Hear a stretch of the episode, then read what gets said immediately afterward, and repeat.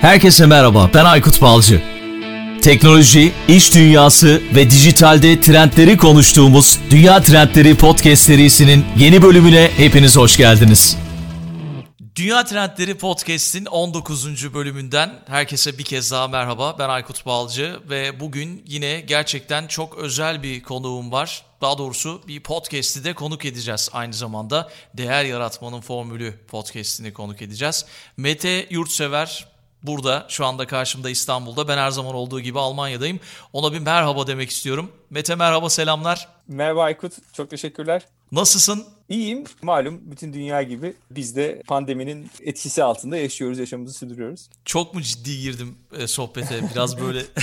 yo yo gayet... Zaman, e, zaman zaman böyle radyo havasından kurtulamıyorum ama podcast'in bu rahatlığına henüz alışamadım açıkçası. Yo bence çok ben de bir radyo programından çok farklı görmüyorum bir yandan. Bir söyleşi bu sonuçta. Hani mecrası hemen hemen aynı zaten hani. Peki. Sesini çok güzel. teşekkür ediyorum sana e, podcast'te Dünya Trendlerine katıldığın için ve aynı zamanda sen de çok güzel işler yapıyorsun podcast dünyasına, podcast ekosistemine çok büyük katkı sağlıyorsun çok ve bugün biz organizasyon kültürünün değer yaratmak üzerindeki rolünü konuşacağız. Tasarım odaklı düşünme felsefesi ve aşamalarından bahsedeceğiz. Senin bir değer yaratma formülün var ve çok hı hı. da başarılı ondan konuşacağız. Ve podcast dünyasından da şöyle bir kısaca bahsedebiliriz diye düşünüyorum. Onun öncesinde ben birazcık senden çok kısa bahsedeyim. Uzun yıllar boyunca beyaz yakalı olarak çalıştın ve sonrasında 2018 yılında kurumlara tasarım odaklı düşünmeyle sorun çözmede yol göstermek için InnoLabs'i kurarak iş hayatına devam ettin. Aynı zamanda da danışman olarak projelerde yer almaya devam ediyorsun. Konuşmalar yapıyorsun, yazılar yazıyorsun. LinkedIn'de de çok fazla aktif olduğunu biliyorum. Birçok şey yapıyorsun ama sen neler yapıyorsun, yaptın? Kendi ağzından dinlemek isteriz. Nasıl kariyer yolculuğun devam etti? Biraz kendini anlatabilir misin bize? Çok teşekkür ederim. Güzel bir söyleyince kulağa hoş geliyor bu anlattıklarım. Yok Açıkçası... gerçekler yani sonuçta e, uzun yıllardır 1994 yılından bu yana iş yaşamı Doğru. içerisinde sen şimdi daha iyi anlatırsın birçok şey yapmışsın. Evet ya açıkçası ben üniversitedeyken de ODTÜ İktisat mezunuyum. Yani çok şey bir adamdım. Ee, Ankara'yı da çok severdim. İşte e, herhalde derdim üniversiteyi bitirince işte Merkez Bankası'nda işte yok dış ticarette, hazinede bir yerde işe girerim falan diye düşünüyordum. Tabii kazın ayağı öyle olmadığı anlaşıldı yani çok daha iyi ortalamalar ve daha e, nitelikli öğrenciler oraları kabul ediliyorlar.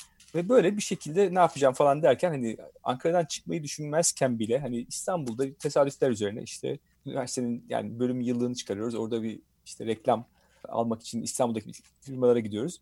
Bir tanesi çok ilgimi çekiyor. Staj yapmak istiyorum orada.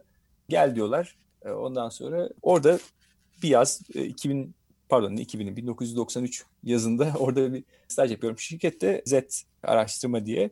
Hı hı. Ee, daha o zaman şey yapıyorlar. Bu işte ratingler ölçümle işi başlamış. AGB ölçüyor. Sonra işte Nielsen diye de bir şirket, Amerikalı şirket. Hı hı. Ee, bu Çok iyi biliyorum. Establishment yapıyor. Evet aynen ve orada onun establishment survey'inde yani e, panel kurulurken e, oraya giriyorum. Neyse uzatmayalım. Hani bir şekilde orada bir sene falan sürdü Nielsen ve Nielsen Medya ve bir şekilde AGV ve Nielsen dünyada anlaştı. İşte Türkiye pazarını AGV'ye bıraktı. Nielsen e, işte Avusturya pazarını onlar aldı falan filan. Bir şekilde böyle bir swap oldu. Ben orada araştırmaya devam ettim. Araştırmada da çok daha yeni bu işte bu pazar payları ölçümleri, işte dağıtım ölçümleri falan filan yapılıyor. Bunlar da daha çok e, yeni. Ve orada ciddi bir şey keyfini tattım. Birçok pazar anlamında, birçok sektörde, birçok önde gelen firmalarda, yerli yabancı firmalarda işte gidiyordum e, sunum yapmaya. Elinde çok büyük bir güç var, bilgi var ve onunla işte yönetim kurulu üyelerine, işte üst düzey yöneticilere sunumlar yapıyorum. Hani orada bir çömez olarak sonuçta gitmişsin oraya yeni mezun birisin ama yani senin oradaki akranların bir şekilde açık ofislerde sağda solda bir yerde çalışıyorlar veya beş kişi bir odada çalışıyor. Sen gidiyorsun oraya yönetim kurulunda şeyin masasının bir ucuna sen oturuyorsun falan gibi bir durum. Ve bir şekilde hem bir özgüven veren bir şey bir yandan da yeni bir alan olduğu için insanlar da çok fazla bilmiyorlar. Sen orada bir şekilde insanlara bu yeni kavramlardan bahsediyorsun. Onlara işleri nasıl yaptıklarını anlatıyorsun. Bir yandan da Hı-hı. nasıl karar aldıklarını görüyorsun onların. Bu 4 sene devam etti ve çok benim açımdan da çok besleyici oldu. Ve bir müşterime Efes'e transfer oldum zaman sonunda. 98 e, yılında. İşte orada da fakat şöyle bir şey vardı. E, dediler ki biz yurt dışına da operasyonlarımız var. Orada e, yatırımlarımız var. Oraya eleman havuzu oluşturuyoruz bir şekilde. Yani burada çalışan insanlar gidip yurt dışına çalışacaklar. Bu bana çok cazip geldi. Giriş o giriş e, e, Efes'e 20 sür sene çalıştım Efes'te ve e, bunun yaklaşık 13-14 senesi yurt dışında bir fiil çalışarak geçti. 5 ayrı ülkede expat olarak e, yaşadım ve çalıştım. E, hep pazarlama üzerine oradaki pazarlama fonksiyonunu yönettim, ekiplerini yönettim. Ve çok farklı aşamalarda şirketlerde bunlar. Yani kimi satın aldığımız, yerel firmadan satın aldığımız firma, kiminde sıfırdan fabrika kurup da yaptığımız yatırımlar, kimi işte şeyinin yani daha lansman aşamasında çıkıp kiminde işte çok daha 50 senelik bir firma gibi ve işte pazar payları da e, farklı e, seviyelerde ve gerçekten e, bu çok benim açımdan da keyifliydi. Hem sosyal anlamda hem de iş anlamında çok değişik challenge. Bu lafın da Türkçesi yok bir türlü. Challenge'lara şey oldum karşılaştım. Yani 20 sene fakat... çalışmak müthiş bir şey ya gerçekten.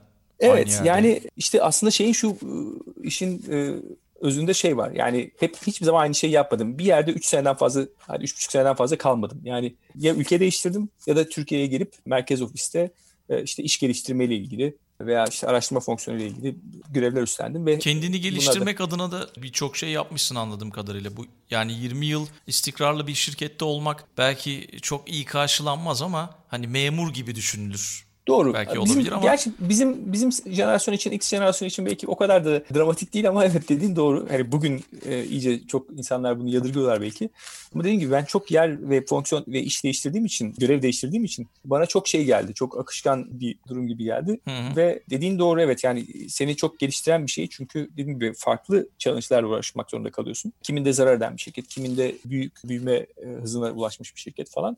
Bunları hep e, deneyimledik. Bir de yurt dışında açıkçası çalışmaya e, çok niyetli insan yoktu. Bugün de aslında baktığın zaman belki insanlar bunu büyük bir risk olarak görüyor. Yani o konfor alanını bırakıp da gitmek. İşte ben biraz ona şaşırıyorum. Yani Ankara'yı bırakmayı düşünmeyen bir Mete günün sonunda bırak İstanbul'u sınırların Edirne'nin dışına çıkıp da bu kadar farklı yerde işte Rusya'da, Romanya'da, Sırbistan'da, Moldova'da, Ukrayna'da bir tecrübe edindim. Ama bu hakikaten şey yapıyor insanı yani çok diri ve şey tutuyor yani genç tutuyor çünkü sürekli bir mücadele içindesiniz. Hiçbir şekilde hani sürekli ev taşıyorsunuz. Sürekli e, farklı insanlarla, farklı kültürlerle e, çalışıyorsunuz. Ve bir yandan bu şeye de dönüşmeye başlıyor. Yani siz sürekli kendinizi gözlem yaparken e, buluyorsunuz ve aa diyorsun şu şuna benziyor, aa bu buradaki gibi, aa bu bundan farklı falan filan diye sürekli hani gezdiğiniz, dolaştığınız yerler ve bunun dışında da tabii birçok yani Güney Asya'dan tut e, şeye kadar e, işte Balkanlara kadar veya Batı Avrupa'ya kadar birçok yerde de yine iş takip ettik ve e, iş geliştirmesinde bulunduk. Dolayısıyla bu beni e, çok e, şey yaptı. Yani her zaman için motive eden bir güç oldu yani. Motive etti. ya Ankara'nın şairin dediği gibi Ankara'nın en çok neyini seviyorsun? İstanbul'a dönüşünü seviyorum diyor. Sen biraz evet. daha farklı. Genelde Ankara'da olanlar, Ankara'da yaşayanlar, öğrenciler, öğrencilik yıllarında eğer Ankara'da kalacaklarsa mutlaka bir devlet dairesine kapağı atalım da burada kalalım düşüncesinde evet. olurlar. Ki genelde zaten bütün devlet daireleri orada olduğu için herkes orada memur olma çabası içerisindedir. Ama anladığım kadarıyla sen farklı organizasyonlar içerisinde yer aldın. Farklı kültürleri gördün, deneyimleme şansını yakaladın. Biraz şu organizasyon kültürünün değer yaratmak üzerindeki rolünden azıcık giriş yapalım istersen. Eğer evet. kariyerinle ilgili anlatacakların varsa tabii Yok yani onu son kısımda yani son yaptığım şeyi sonradan anlatabilirim. Tamam olur. ama yani hakikaten dediğin konu yani benim bu Efes'te geçirdiğim süre beni bir şekilde bu sonraki adıma e, hazırlamış oldu. Yani hep bir şirket için önemli olan şey değer yaratmak değil mi? Ve, hı hı. ve bunu yolunu herkes arıyor bir şekilde. İşte şöyle düşünüyorum aslında iş dünyasının bir tane anayasası olsa bütün yani iş dünyasını anlatan bunun herhalde birinci maddesi Peter Drucker'ın bu şey sözü yani kültür stratejiyi kahvaltı niyetine yer veya kahvaltıda yer dedikleri. Çünkü yani hakikaten şunu da gördüm ki strateji oluşturmak, bir plan yapmak iş dünyasında tek başına yeterli değil. Yani bunun ülkenin bulunduğu kültürle veya şirketin hatta kendi kültürüyle uyumlu olması çok önemli.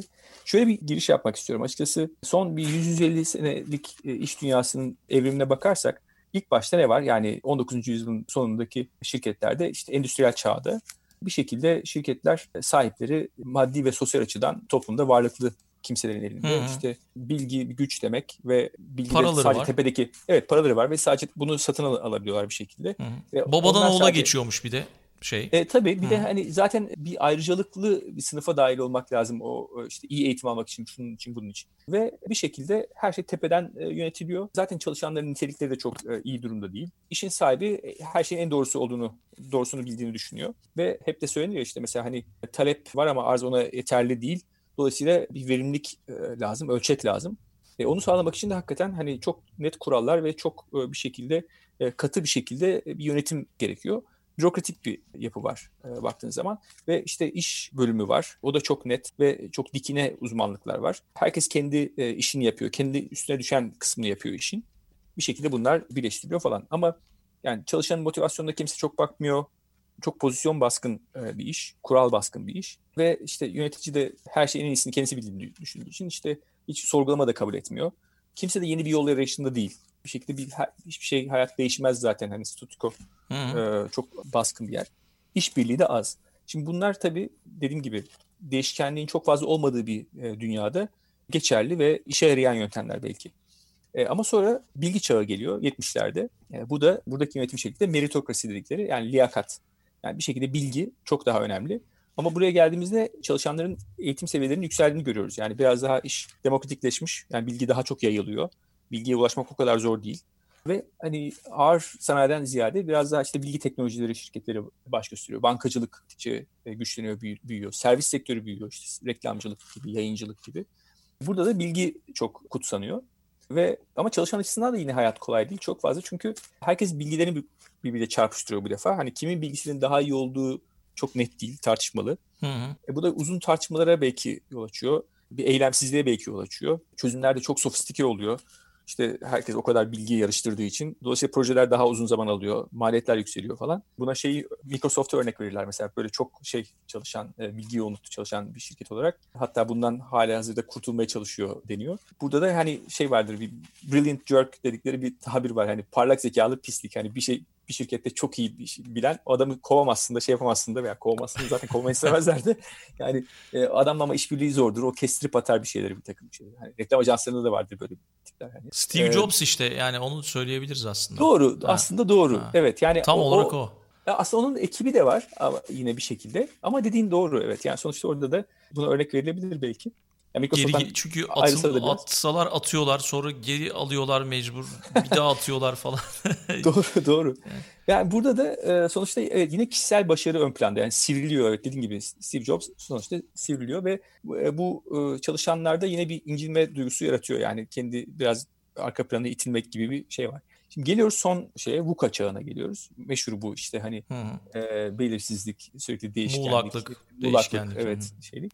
Birkaç Ve, bölüm e, önce VUCA'da takım olmak konusunu işlemiştik. Aa, evet evet doğru. Ee, ve VUCA dünyasında yeniliklere sürekli ihtiyaç duyulduğundan bahsetmiştik. Aynen. Çünkü değişkenlik var. Değişkenliğin olduğu yerde yeni ihtiyaçlar ortaya çıkıyor. Yeni ihtiyaçları ortaya yani onları tespit etmek için biraz daha esnek bir şey yapıya ihtiyaç oluyor. Duygu ve anlam biraz daha önem kazanıyor. Yani orada çalışanları çalıştırmak için de onların duygularını da işin içine katmak gerekiyor. Aynı şekilde hizmet verdiğiniz yani tüketici kitlesine veya kullanıcıları da onların da duygularını ön plana e, almak gerekiyor. Ve çok büyüme odaklı bir şirket e, genelde bunlar, bu yapılar. E, buradaki başarılı yapılardan bahsediyorum.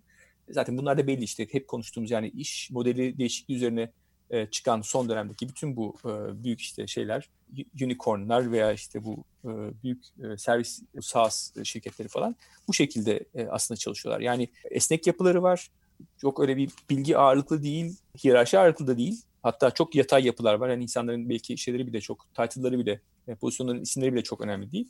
Fakat eylem odaklı. Burada da nedir? E, etokrasi e, deniyor buna. Yani e, biraz daha durumsal, duruma göre birileri inisiyatif alıp hızlıca yani çok uzun uzun uzadıya tartışmadan hızlıca bir şeyler alıp bir şeyler deneyip ama küçük denemeler yapıp dolayısıyla işi çok fazla ilerletmeden, uzatmadan hızlı çözümler üretip onları deneyip yürüyorsa hemen onu biraz daha iyileştirip bir ürün haline getirmek gibi. Hı hı. Dolayısıyla şimdi bu baktığın zaman bugün de hala bu üç şeyde yani bürokrasi de, liyakat sistemi de, etokrasi de varlığını sürdürüyor. Önemli olan aslında bunun bir şekilde sizin yani yapmak istediğiniz için nerede, hangi sektörde ve nasıl bir iş olduğu. Yani çok yine durağan bir işiniz e, varsa burada yine belki bürokratik bir yapı e, uygun olabilir veya bilgi yoğun bir işte çalışıyorsanız belki liyakat da bunun için uygun olabilir ama giderek daha çok ağırlık kazanan ve aslında büyük şirketlerin de hep bir şey kendilerini aşılamak istedikleri yöntem bu etokrasi kısmı. Yani duygu katılmış, anlam katılmış eylemlerin olduğu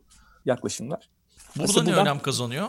E, burada eylem evet önem kazanıyor ve duygu e, eylem, e, önem kazanıyor. Hı-hı. Yani buradan aslında şimdi şeye geçebiliriz. E, tasarım odaklı düşünmeye geçebiliriz. Tasarım odaklı düşünmenin aslında cevap aradığı konular hep VUCA çağının konuları. Yani bu işte wicked problems dedikleri hani çetrefilli problemler. E, böyle çözümün çok net olmadığı, sorunun çok net tanımlanamadığı durumlar aslında tasarım odaklı düşünmenin ana konularını oluşturuyor. Hı hı. Şey Mark Dirks diye bir adam, bir tasarımcı, ünlü bir tasarımcı bu. Geçen bu sene başında vefat etmiş bir tasarımcı, ünlü. Hı hı. Tasarım hı hı. odaklı düşünme olarak tanımlanan metodolojiyi herhangi bir işi veya mesleği alışılmadık ve sıra dışı sonuçlara götürecek, ispatlanmış ve tekrarlanabilir bir problem çözme protokolü olarak tanımlamış. Az önce de az çok sen hı hı. benzer bir şeyi söyledin. Hı hı hı. Bir başka tanımsa Google hı hı. bunu yapıyor. Fikirlerin hı hı. nereden geleceğinin belli olmadığını, herkeste yaratıcı bir yön olduğunu ve bu inanışla karmaşık sorunları çözmek için yaratıcılık ve yapıyı bir araya getiren tasarım odaklı düşünme uygulamasının özünü oluşturduğunu söylüyor. Hı hı.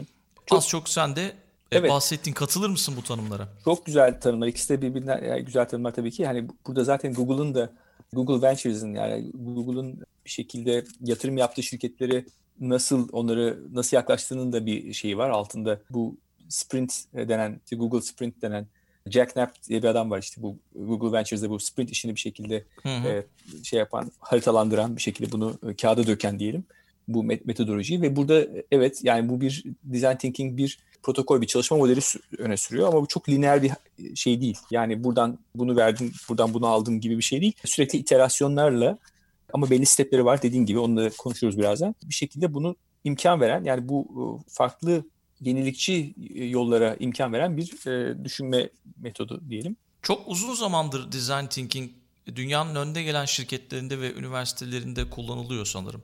Kullanılan evet. bir yöntem.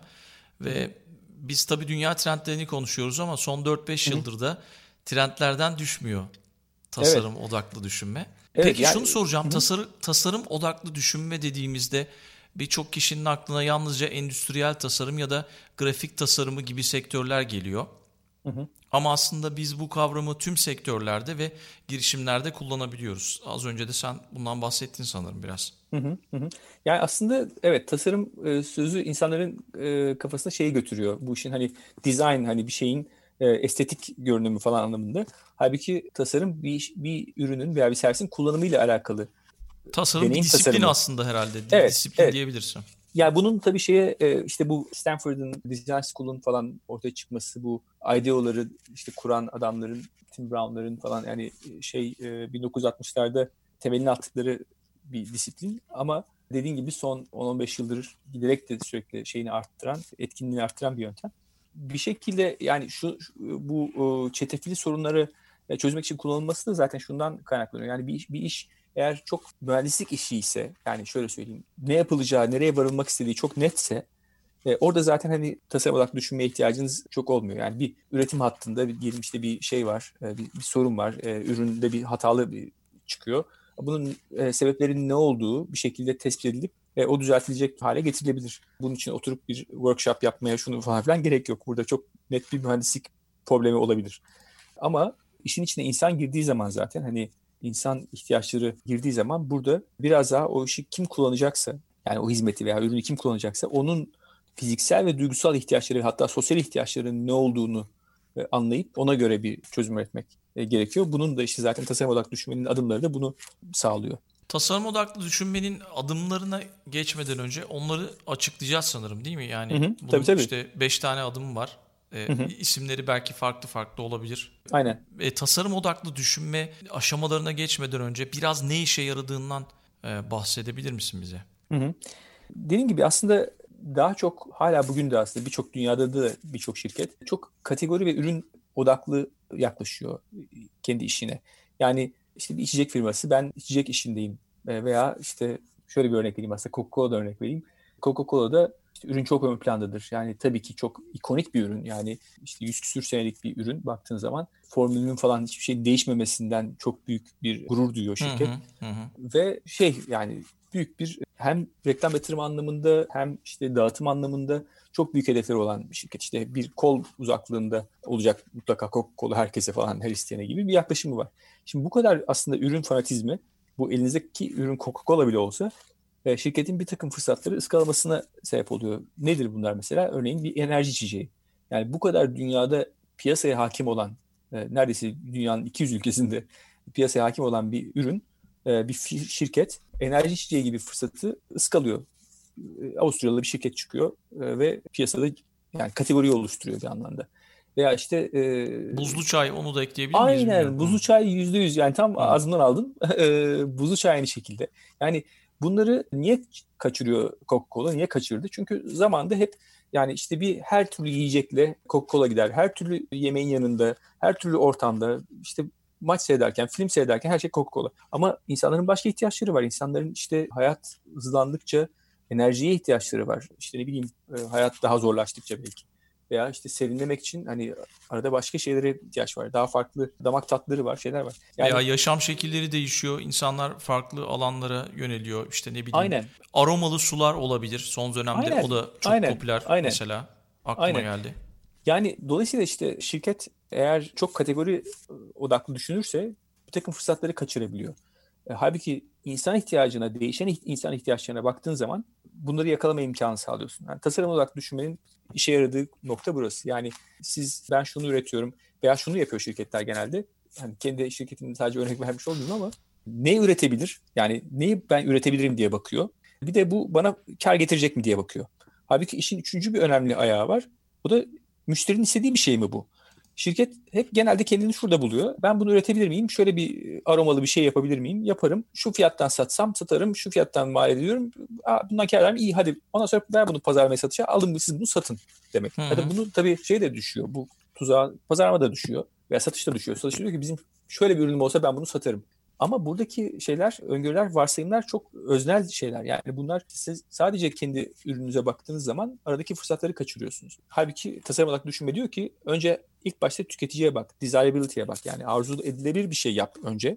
Onu yap, yapmak için ne yapmak istediğini, ne yapabileceğini, neler üretim hattında şurada burada ne değiştirebileceğine bak. Sonra bu e, senin için sürdürülebilir bir iş modeli yürütüyor mu buna bak. Ondan sonra bunu yap. E, ve bunu da prototiple bir dene önce.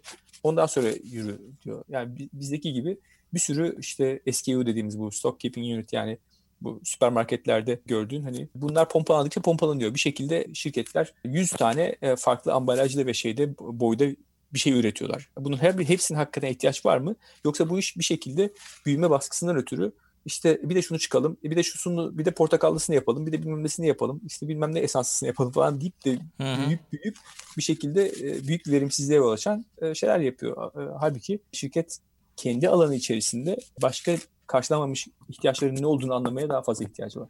Bizde o zaman tersine yürüyor. Tasarım odaklı düşünmenin ilk aşamasına böyle yavaştan girdik sanırım. Aynen.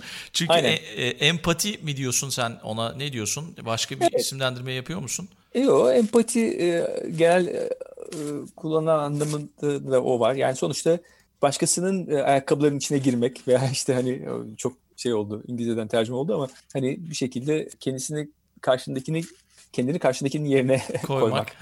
Ve burada e, hakikaten e, yapılacak şey bunun işte birçok mesela şey var, yöntem var. Örneğin işte yaşlılar için bir şey tasarlayacaksanız sizin hakikaten tasarımcıları yani o, o projede çalışacak olan insanlara bunu deneyimlemeleri sağlanıyor. İşte mesela hareket kabiliyetini e, azaltacak bir takım aparatlar üzerlerine takılıyor ki işte ne bileyim veya görmelisini daha bulanıklaştıracak şeyler kullanılıyor ki tam manasıyla onları e, anlayabilsinler diye veya işte çocuklarla çalışacaksa yine ona göre işte veya gençlerle çalışacaksa ona göre. Yani hep aslında şöyle bir de şunu da söylemekte fayda var. Bu double diamond dedikleri bir yapı bütün bu şeye baktığın zaman e, tasarım odaklı düşünme ne derler tüneline baktığın zaman burada böyle bir iki tane tepesi olan böyle bir e, iki tane elmas yan yana gelmiş gibi görünüyor. Buradaki şey ne? Yaklaşım ne?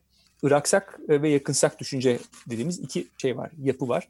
E, bu sırasıyla önce bir işi anlamak konusunda, arkasından da o işi çözme konusunda e, kullanılıyor. Şimdi şöyle bir şey var. Tasarım olarak düşünmeyi en ayrıştırıcı kılan şeylerden bir tanesi insanın beyninin yapabildiği bu hem ıraksak hem yakınsak düşünceyi birbirinden ayırmak. Şöyle izah edeyim bunu. Şöyle bir anekdot var. Şimdi NASA 1970'lerde bu işte Apollo uzay programlarını falan filan yapıyor ve hı hı. E, çok sayıda tabii bilinmedik sorunla karşılaşıyorlar. Bu sorunları nasıl çözeceklerini bilemiyorlar. Ve işte çok yaratıcı e, mühendisleri istihdam etmek istiyorlar. Bunu yapmak için de diyorlar ki bir e, üniversiteye bir Profesör George Land diye bir adama diyorlar ki sen bize öyle bir test yap ki biz elimizdeki en iyi mühendisleri, en yaratıcı mühendisleri seçelim. Yapıyorlar bir test, adam yapıyor, uygulanıyor. Sonra seneler içerisinde bunun çok işe yaradığını görüyorlar. Ve adam da şöyle bir kendi ekibinde de araştırma ekibinde şöyle bir düşünce oluşuyor. Diyorlar ki ya bu yaratıcılık testi olduğuna göre peki bu insanlar doğuştan mı böyle oldular yoksa zaman içerisinde mi bu hale geldiler diye. Diyorlar ki biz bunu çocuklara uygulayalım. Ve çok basit uygulanabilir bir halde zaten çocuklar için de uygulanabilir bir halde. Ve bunu alıyorlar işte 3-5 yaş arasındaki çocuklara başlıyorlar test etmeye. Ve inanır mısın yaratıcılık anlamında dahi seviyesinde çocukların %98'i bu seviyede not alıyorlar. Yani çocuklar acayip parlak bir şey, şeyli vaziyette çok sıra dışı çözümler e, getirebiliyorlar. Çok yaratıcı çözümler getirebiliyorlar karşılaştıkları sorunları. Bu hikayenin şeyi şu. Bu ekibi tabii çok etkiliyor ve bunu her 5 e, senede bir tekrarlıyorlar. Yani aynı çocuklara, bin kadar çocuğa bunu tekrarlıyorlar ve zaman içerisinde hep şu görülüyor. Bir şekilde çocukların yaratıcılığı e, giderek düşerek 30'lara, oradan arkasına 10'lara düşerek Hı. en sonunda 20, 25 yaşından sonra %2'ye düşüyor. Yani nüfus içerisindeki yaratıcılığını hala koruyabilen insan sayısı toplumun %2'si kadar kalıyor. Şimdi bunun sebebi ne? Çevre. Ee, e, çevre yani yetiştirme Hı. ve tabii ki sosyal baskılar. Yani Şimdi ben bir şey söylerim bu aptalca bulunur veya benimle işte dalga geçilir veya ne bileyim işte bir şirkete giriyorsunuz Diyorsunuz ki ya şunu şöyle şöyle yapsak olmaz mı? Diyorlar ki ya biz onu denedik o öyle olmaz. Ya işte bilmem kim yaptı olmadı o. Ondan sonra işte onun şöyle sakıncası var bunun böyle sakıncası var. Sürekli bir baskılaman. Şimdi budama işi oluyor. Şimdi bir tanesi iraksak düşünce yani olasılıkları mümkün olduğu kadar arttırıyorsunuz. Mümkün olduğu kadar çok soru soruyorsunuz ve şöyle de olmaz mı böyle de olmaz mı? What if dedikleri işte bu e, ya şöyle olsaydı ya böyle olsaydı diye çoğalttığınız bir şey var. Düşünme yapısı var. Bir de sonrasında daha yakınsak düşünceleri de elemeye başlıyorsunuz bir noktadan sonra. Aa, evet şu hakikaten bu, bunu aşmak şu anda mümkün değil. Bunu park edelim, bunu sonraya bırakalım. Şu olabilir, şu olabilir. Yani olasılıklarınızı arttırarak mümkün olduğu kadar çözüm, farklı çözümleri getirme imkanına kavuşuyorsunuz olasılıkları arttırarak. Yani şeyde de, e, tasarlamak düşünmede de önce işi tanımlarken de mümkün olduğu kadar geniş bakıyorsunuz. Hı hı. Sonra bir odağa toplanıp diyorsunuz ki sorunumuz şu, bunu çözeceğiz. Arkasından tekrar açılıyorsunuz. Bu sorunu çözmek için ne tür çözümlerle gidebiliriz? Ondan sonra da eleyerek bu defa tekrar çözümünüze geliyorsunuz. Yani açılan ve kapanan, açılan ve kapanan bir şey var, akışı var. Bu yaşlılardan örnek verdin. Burada Hı. Almanya'da çok dikkatimi çekmişti. Market arabalarına bir market büyüteç koymuş. Bunu Hı-hı. neden koydunuz diye sordum. Kasiyer kız dedi ki e, yaşlılar bu Almanya'da çok fazla yaşlı var. Hı hı, Yaşlılar hı. ürünlerin üzerindeki yazıları hı hı. yani bilgilendirme yazılarını okuyabilsin hı. diye koyduk dedi. Aynen. Yani bunu düşünmek ya ufak bir ayrıntı ama çok hoşuma gitmişti. İşte bu tasarım odaklı düşünmeye girer diye düşünüyorum. Yüzde yüz, yüzde yüz. Evet yani tamamen çok, e, bir şekilde. Yani hoşuma gitmişti gerçekten. Kesinlikle yani bu anlamda yapılan IDEO'nun da böyle bir hakikaten bir çalışması var. Özellikle süpermarkette işte mesela çocukların oturacağı yerlerden tut da oraya... Ha, aynı şekilde yine e, market arabasında Hı-hı. E, çocuklardan dediğin için aklıma geldi. market arabasının üstüne anne alışveriş yaparken o puseti koyabilecek bir alan yapmış. Aynen. Ve onu kemerle bağlıyorsun. Bunlar olmadığı için Türkiye'de söylüyorum. Aynen aynen. Belki de vardır bilmiyorum. Yani evet. de, ama denk gelmedim. Yaygın ee, değil en azından. Evet. En azından yaygın değil. Yani bunu orada düşünmek e, işte o tasarım odaklı düşünmenin tayı çıkardığı bir şey. Aynen hayatı kolaylaştırmak ya zaten e, bir şekilde insanlar yani hep kendimizi şöyle şeyde bulmaz mıyız yani ya bir de şöyle bir şey olsaydı iyi olmaz mıydı diye hani kendi kullandığın e, şeylerde hep böyle bir sana şey gelen hani nasıl diyeyim ya keşke şu da olsaydı. Keşke dediğim. şu da olsaydı. Mesela yine alışverişten gidelim aklıma geliyor sürekli.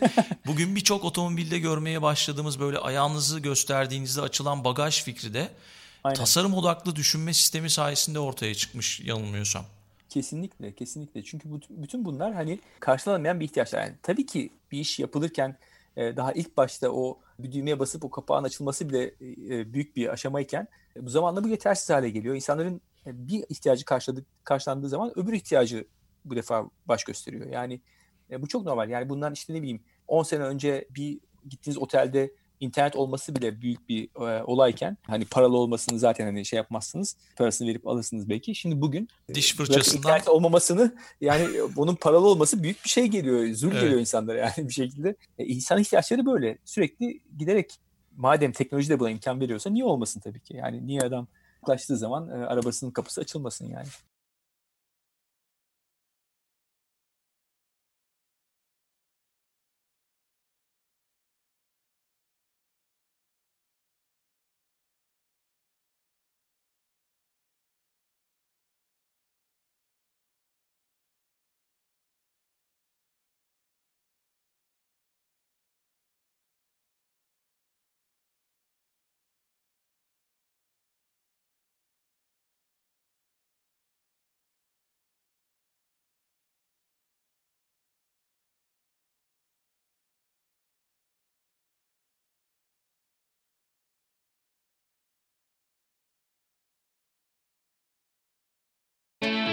Dünya Trendleri Podcast serisinin bu bölümünün sonuna geldik. www.dünyatrendleri.com Twitter'da @dünyatrendleri, Instagram'da dünya.trendleri adreslerinden Dünya Trendleri Podcast'i takip edebilirsiniz. Unutmayın önerileriniz ve merak ettikleriniz içinse info gmail.com adresinden mail atabilirsiniz. Bu bölümü dinlediğiniz için çok teşekkürler. Yeni bölümde tekrar buluşmak üzere.